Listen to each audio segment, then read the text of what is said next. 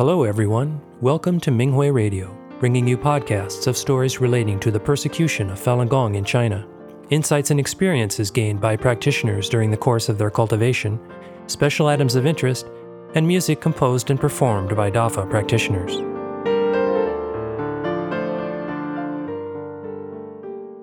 In today's program, we bring you an experience sharing article entitled Going Forward Amidst Tribulations by a Falun Dafa practitioner in China. The article was published on the Minghui website on September 17, 2023. I am now 57 years old. I have practiced Falun Dafa since 1995, and I have encountered various tribulations and tests during my 28 years of cultivation. And under Master's compassionate protection, I have come through all of them without any real danger. I grew up in a poor family and married a man who was 20 years older than me despite my family's strong objections. I worked diligently to raise our three children.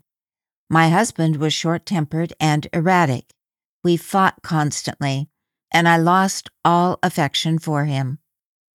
Falun Dafa was introduced to my village when I was 29, and I started to cultivate right away. At that time, we only had the book Falun Gong, I enjoyed reading the book very much, but I did not know how to meditate. My legs were not level when I was sitting in the half lotus position, let alone in the full lotus position. When Zhuan Falun was later published, I studied the Fa diligently, meditated, and cultivated. I gave up playing mahjong and other bad habits. I seized every free moment to practice the sitting meditation. I weighed my legs down with a bag of rice and was able to meditate in the half lotus position. Through continuous Fa study and practice, I was finally able to sit in the full lotus position in May of 1996. For my first three years as a practitioner, my husband created a lot of trouble for me. He often cursed at me and was opposed to my studying the Fa. I endured all of this with tears and resentment, thinking of everything I'd given up for him, and how he still had the nerve to treat me like this. At that point, I wouldn't have cared if he died. It was at this point that Master enlightened me with a dream. I dreamt one day that my husband died and his spirit came to me. He said he still had a debt to settle with me and started to take his revenge. Terrified, I cried out to Master, saying, Master, please help me. When I shouted this for the third time, a Taoist appeared in front of me and said, You owe him so much that if he dies, you cannot succeed in cultivation. I then begged Master to bring him back to life so that I could pay this debt and complete my cultivation. I woke up and it was already time for morning exercises. I understood that I needed to repay this karmic debt to my husband. From then on, I no longer held any resentment toward him.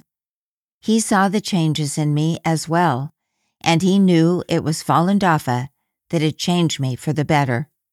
Jiang Zemin launched the brutal persecution of Falun Dafa in July of 1999, and dozens of practitioners from my area went to the provincial government to appeal. The police had set up security checkpoints in order to intercept practitioners. Only five of us ended up making it to the provincial appeals office. When I got home on July 20th, my husband didn't even ask me where I had been. In the winter of 1999, an official from the city government called me and another practitioner and asked us to come in for a meeting. I told myself that this would be a test. When we were brought there in the evening, I saw that more than 10 other practitioners were already there. Our mayor, was in attendance and said that Falun Gong, also called Falun Dafa, was a cult. They gave each of us a piece of paper and instructed us to write a statement promising to give up Falun Gong. Those of us who refused to write the statement were illegally detained at the police station. It was raining and cold, and we sat in our cell all night. Police from the 610 office checked in on us several times. The next day, the police chief interrogated us. He called me in and asked me three times, Are you going to practice? I replied three times, I will absolutely practice. After this, we were sent to the county detention center, which was illegal. That winter was bitterly cold, and they ordered me to take off my shoes. My fellow practitioners and I persisted in reading and memorizing the Fa and doing the exercises every day. We talked to the other inmates about Dafa and the persecution. One inmate borrowed Hong Yin and memorized Master's poems. The Chinese New Year was approaching. My husband and fellow practitioners came to the police station to demand my release. An instructional officer led them to the detention center and called us out of our cell. The instructor said, I'm letting you go home today on the condition that you will write a statement saying you will stop practicing Falun Gong. My husband knew that I would never change my mind, so he said, You're talking about writing the statement again. It's New Year's Eve, and the children are alone at home. She is locked in prison only because you want her to sign this statement, not because she has broken any law. The instructor had to let us leave. In 2014, my husband passed away. In 2015, I agreed to take care of my then 14 month old grandson, and when he was two years old, his maternal grandma took him for a couple of days so that I could help hand out DAFA flyers. The first day went well, but on the second day, someone reported us and we found ourselves surrounded by five policemen. Master's poem, What to Fear, from Hong Yin II, came into my mind. Quote, What's to fear? Should you have fear, it will seize upon you. If thoughts are righteous, evil will collapse. The cultivator's mind is loaded with Fa. Send righteous thoughts, and rotten demons explode. Gods walk the earth, validating the Fa. Unquote. With Master's words in mind, I wasn't afraid. They took my bag and drove us to the county police station. They found our pamphlets, Dafa amulets, and a list of people who had agreed to quit the Chinese Communist Party, CCP, and its affiliated organizations in the past two days. The police asked where I got the materials, but I didn't answer them directly, and I said my grandson was with his maternal grandma today, so I had time to hand out pamphlets and tell people about the persecution of Falun Gong. An officer asked me, what do you tell them? I said, I talk to anyone I run into. I address them respectfully and ask if they'd like to read about Falun Gong. I tell them that Falun Gong has been persecuted and the self immolation on Tiananmen Square was staged. If they say yes, I give them a flyer. Otherwise, I don't. The officer took out a sheet of paper and said, Sign it and I'll send you back to your village. I said, I want to see what's written on it. I saw the words disturbing social order and distributing cult materials and detention for 15 days. I said, Falun Gong is not a cult. The officer said, What is it then? I said, Falun Gong is a righteous practice. He challenged me, saying, would you dare to write what you had just said on this form? I wrote neatly on the sheet Falun Gong is not a cult. Falun Gong is a righteous practice. He took it and went to the 610 office. Three hours later, he came back and told us to sign another paper, saying that they would take us home afterward. I looked at it and saw that 15 days was changed to 13 days, but the rest of the form was the same. So I refused to sign it.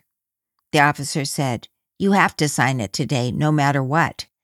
I was determined not to sign it. Then someone else came in and signed it for me. I said, Your signature doesn't count. It is not legal. Thus, we were illegally detained. I refused to cooperate during our detention.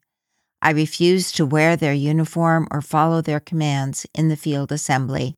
The guards told me to stand on the side and not to affect the others. After the assembly, we all did the Falun Gong exercises in our cell. The director saw us doing the exercises one day. He walked in with the other two inmates, holding a metal rod and roaring. Who told you to do the exercises? I ignored him and finished doing exercise one.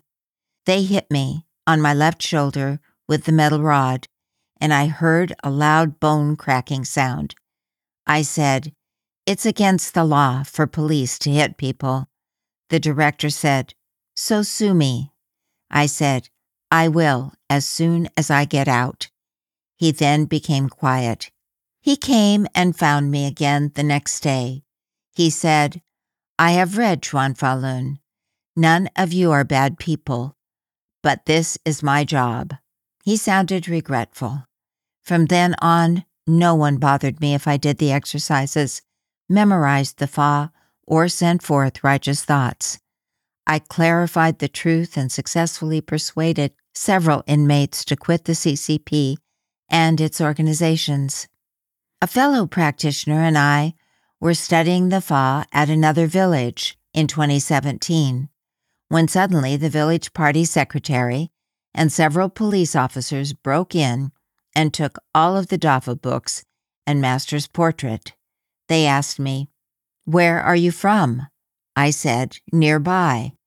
The village party secretary said, She's not from my village. I told him which village and my name. The person in charge said, It's you again. If you studied Buddhism, no one would bother you. I said, I will continue practicing Falun Gong for the rest of my life. They wanted to take us to the police station. I said, We did not break any law. Citizens have freedom of belief. They said, we want to go to your house and have a look. And then they forced us into the car. I asked Master to strengthen us, and we sent forth righteous thoughts in the vehicle all the way. When we arrived at my village, two officers went to the other practitioner's house, and two went to my house. One officer started to search my house, while the other was standing next to me. The first officer took two Dafa books two copies of Minghui Weekly, and a copy of Master's new article from my desk and held them in his hands. I said, Zhuan Falun guides my cultivation. I have to read it every day. You cannot take it. The officer standing next to me said, Forget it. I immediately took back the two Dafa books from the other officer's hands. I asked them, Would you like some water? They said, No, let's have a chat. I then realized that they had come here to listen to the truth.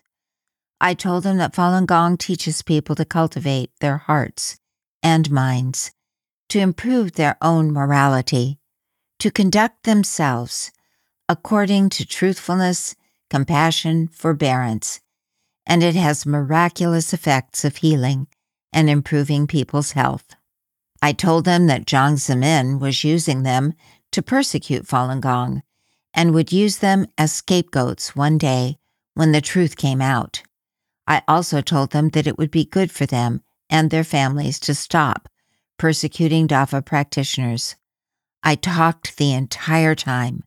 They listened and did not interrupt. When I finished, they left. My neighbor came and said, I thought they were going to take you away again. I thought to myself, Master has a say in everything. I am not good at clarifying the truth. I always teamed up with another practitioner, and I was in charge of sending forth righteous thoughts while she did the talking. I could do it by myself today because Master helped me. During my 28 years of cultivation, I've experienced all kinds of tribulations and pain in the process of letting go of attachments. I've passed some tests well and performed poorly during others. Compared to my fellow practitioners, I am still far behind. Going forward, I will be strict with myself, do the three things well, and remove all of my attachments.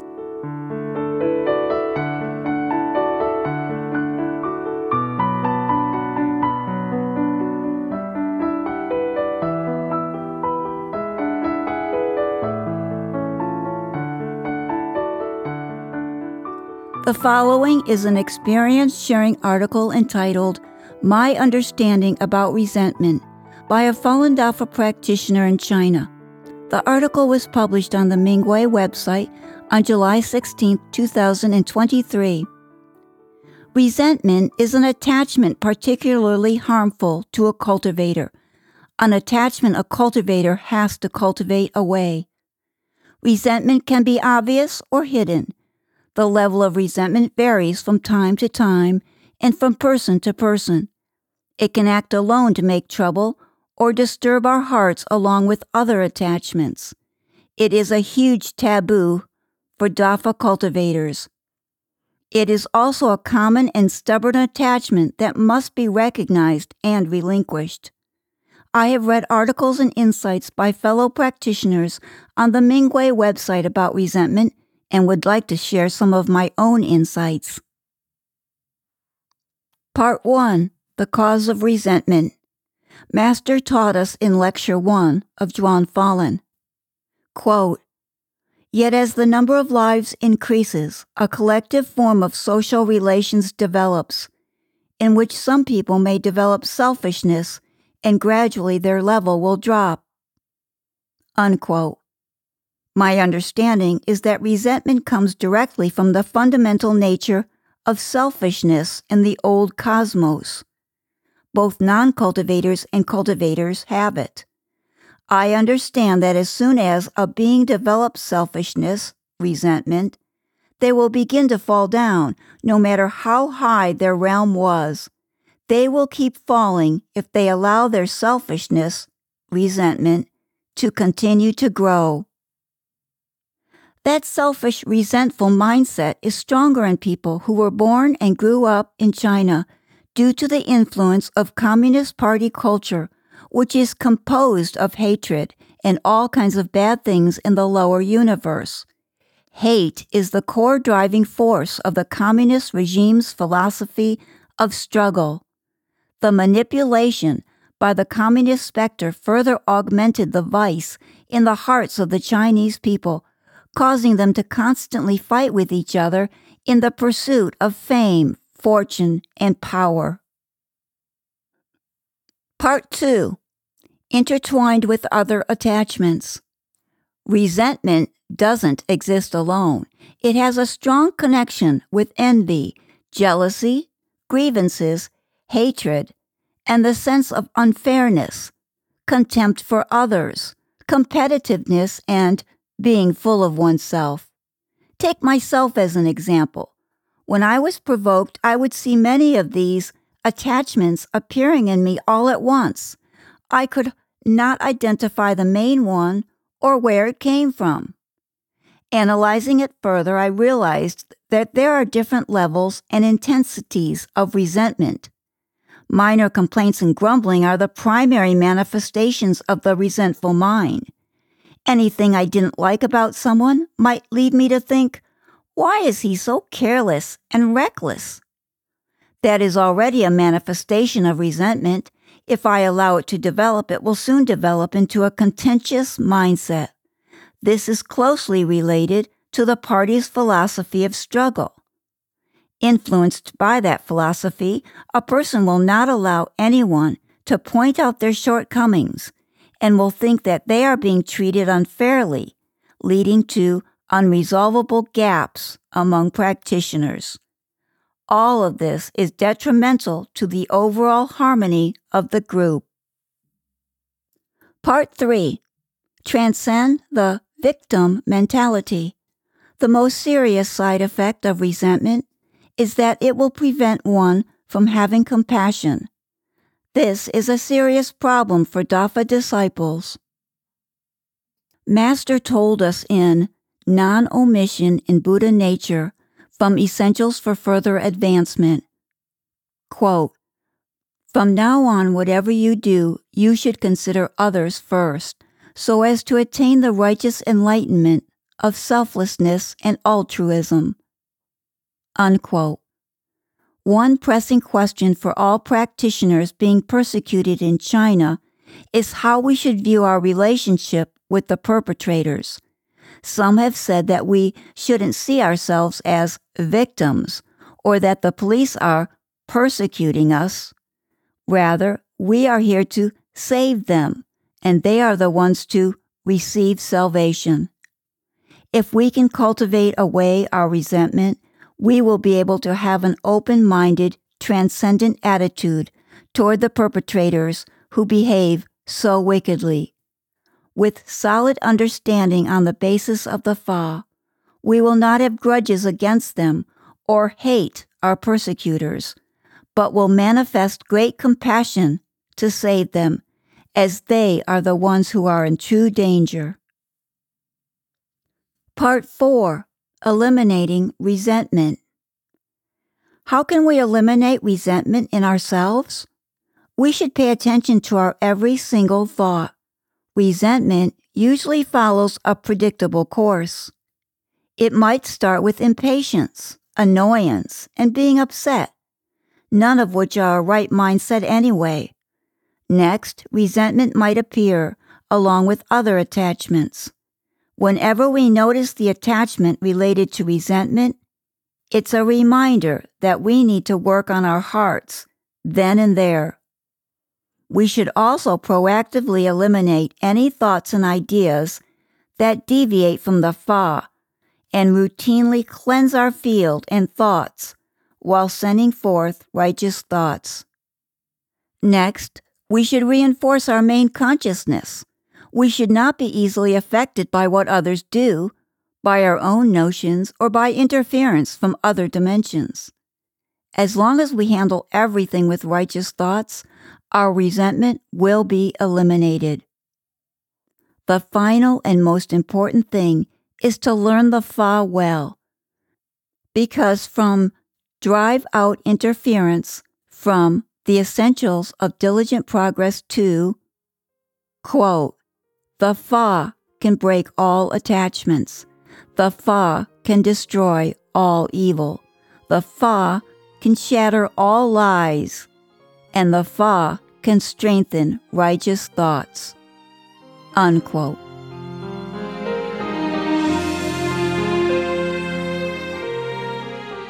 Thank you for listening to the Minghui Radio podcast. For more information, including news about the persecution of Falun Gong practitioners in China and experience sharing stories by practitioners around the world, please visit our website at en.minghui.org.